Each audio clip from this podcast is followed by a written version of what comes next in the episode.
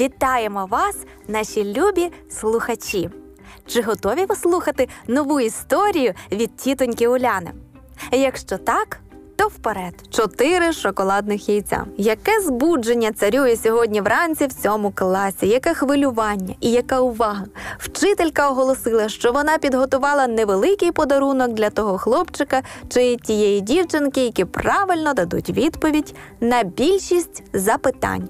Ніхто з товаришів не знав, що це за сюрприз. Хоча вчителька сказала, що ця річ дуже гарна, приємна та смачна. Звичайно, від останнього слова у всіх потекла слина. Щось дуже смачне, закричав Тед Джонес. Я би дуже хотів отримати цей приз. І я теж, сказав Ерік Фостер. Його мама сьогодні вранці була так зайнята з його двома братами і маленькою сестричкою, що забула покласти йому сніданок. Мені б теж так хотілося мати щось цікаве, сказав Пегі Філіпс. Куди вчителька могла покласти цю річ? запитався Пітер Річ.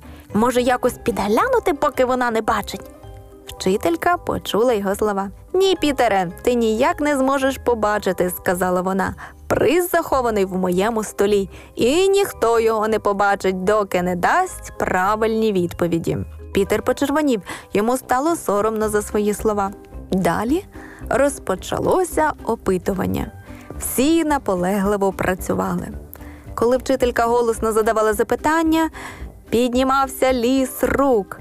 Але коли всі відповіді були написані, наступила повна тиша. Кожен надіявся отримати приз. Всім було дуже цікаво, хто це.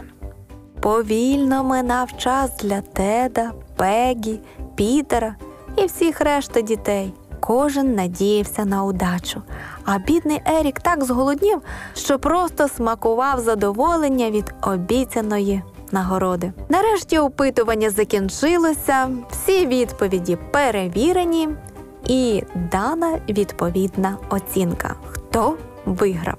Тепер, сказала вчителька, я можу сказати вам, хто отримає приз. Запанувала така тиша, що було чутно, як б'ється у віконне скло муха.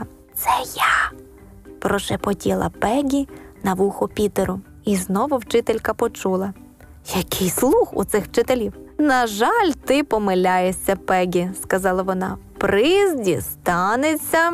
Пегі, Тедо, Тому, Діко, Емі, Доре було чути голоси дітей.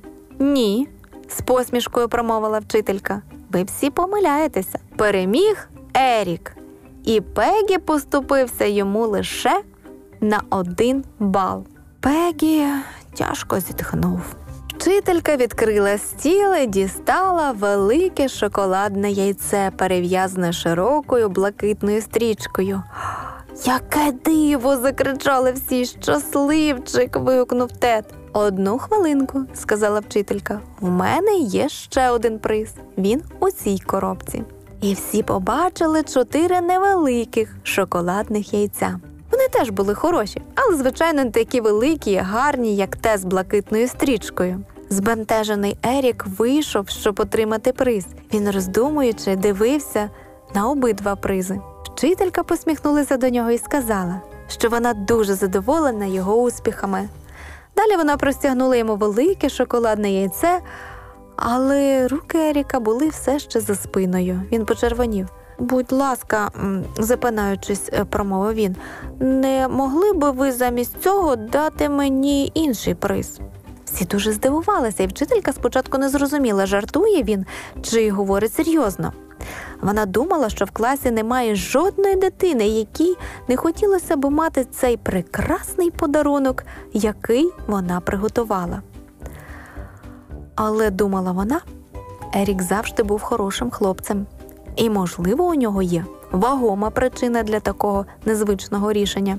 І так вона вручила йому інший приз, а Пегі з великим задоволенням отримав перший подарунок. Звичайно, всі дівчатка і хлопчики в класі хотіли дізнатися, чому Ерік так вчинив, але він нічому нічого не сказав. Хлопчик побіг додому. В руці у нього була дорогоцінна коробка. Він її відкрив і навіть не торкнувся до того, що було всередині. Але якби хтось з друзів Еріка заглянув того вечора у його будинок, то вони побачили б все і зрозуміли.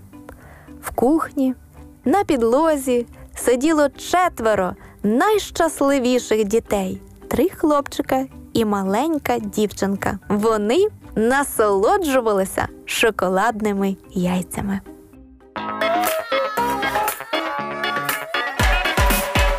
Щоби не трапилось біди, на позитиві будь завжди. І коли сумно тобі буде, озирнись довкола люди є, вони завжди поруч, як і ми. Ти